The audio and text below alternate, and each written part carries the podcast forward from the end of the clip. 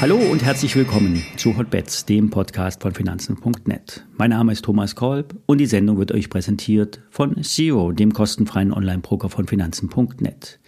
Und beglückwünschen möchte ich die BNP Paribas Zertifikate. Die wurden nämlich gestern Abend beim Zertifikate Award in Berlin mit dem Titel Bester Emittent ausgezeichnet. Well done. Alle nachfolgenden Informationen stellen keine Aufforderung zum Kauf oder Verkauf der betreffenden Werte dar. Bei den besprochenen Wertpapieren handelt es sich um sehr volatile Anlagemöglichkeiten mit hohem Risiko. Dies ist keine Anlageberatung und ihr handelt auf eigenes Risiko. Die amerikanischen Börsen, die sind zwar heute offen, allerdings nur bis Mittag. Und die meisten, die werden sich nach Thanksgiving freigenommen haben, um ein langes Wochenende mit ihren Freunden und der Familie zu verbringen. Es ist beachtlich, wie stabil der DAX sich hält. Er schiebt sich jeden Tag ein paar Punkte nach oben. 16.000 ist eine Marke, die durchaus ihre Bedeutung hat, vor allen Dingen aus psychologischer Sicht. Der Trade der Woche hat sich auch in der zweiten Woche nicht ausbezahlt. Die Korrektur ist überfällig. Vor allen Dingen ist die Stimmung schon wieder so gut, dass es einem Sorgen machen sollte. Aber wir haben keine Euphorie, eher eine positive Stimmung, die zur Saisonalität passt. Zur Politik passt die Stimmung eher nicht. Die bestehende Regierung reitet sich immer mehr in den Schlamassel. Jetzt wird das Geld knapp und statt alles auf den Prüfstand zu stellen, wird eine Notlage ausgerufen, zumindest budgettechnisch. Dafür hält sich der DAX gut. Vielleicht interessiert es die Börse auch nicht wirklich, was die Politik in Berlin macht.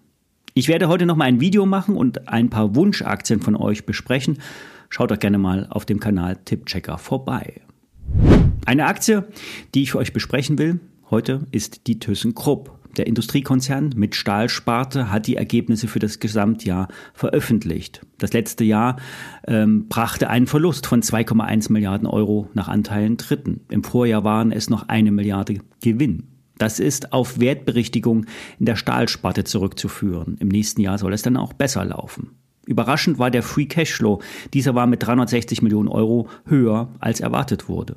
Und nach dem Vorstandswechsel soll der Konzern auf Effizienz getrimmt werden. Das scheint zu funktionieren. Die für den Verlust verantwortliche Stahlsparte soll anteilig verkauft werden. Der nicht unumstrittene Milliardär aus Tschechien soll die Energiesicherheit für die Stahlsparte und für die Stahlproduktion bringen. Wahrscheinlich ist es aber eher das Geld und die Kanäle im Stahlbusiness, die helfen sollen. Damit könnte ThyssenKrupp das Stahlimage loswerden. Die Aktie pendelt zwischen 6 und 7 Euro. Fallen wir nicht unten mehr raus, sind 8 und 9 Euro kurzfristig möglich.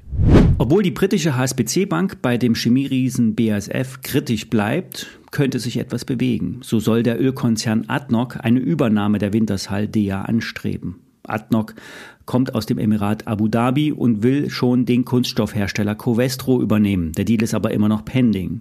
Und nun könnte Abu Dhabi auch die Reste des Öl- und Gasgeschäftes übernehmen. Wintershall DEA war mal eine große Nummer in Russland und im Zusammenhang mit dem Ukraine-Krieg musste und muss BASF einen sehr hohen Preis zahlen.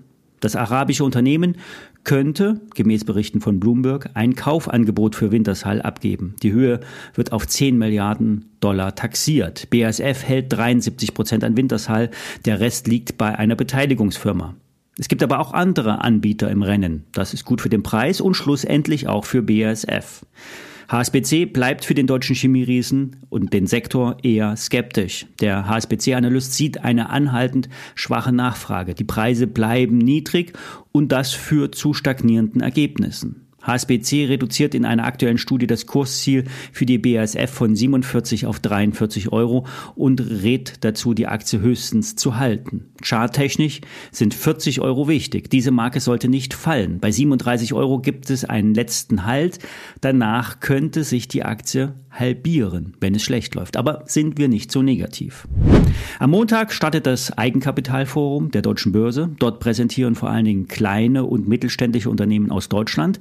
Die gesamte Nebenwertebranche ist in Frankfurt am Flughafen vor Ort. Ich werde auch hingehen. Vielleicht ergeben sich ja ein paar spannende Themen. Bis Montag, schönes Wochenende.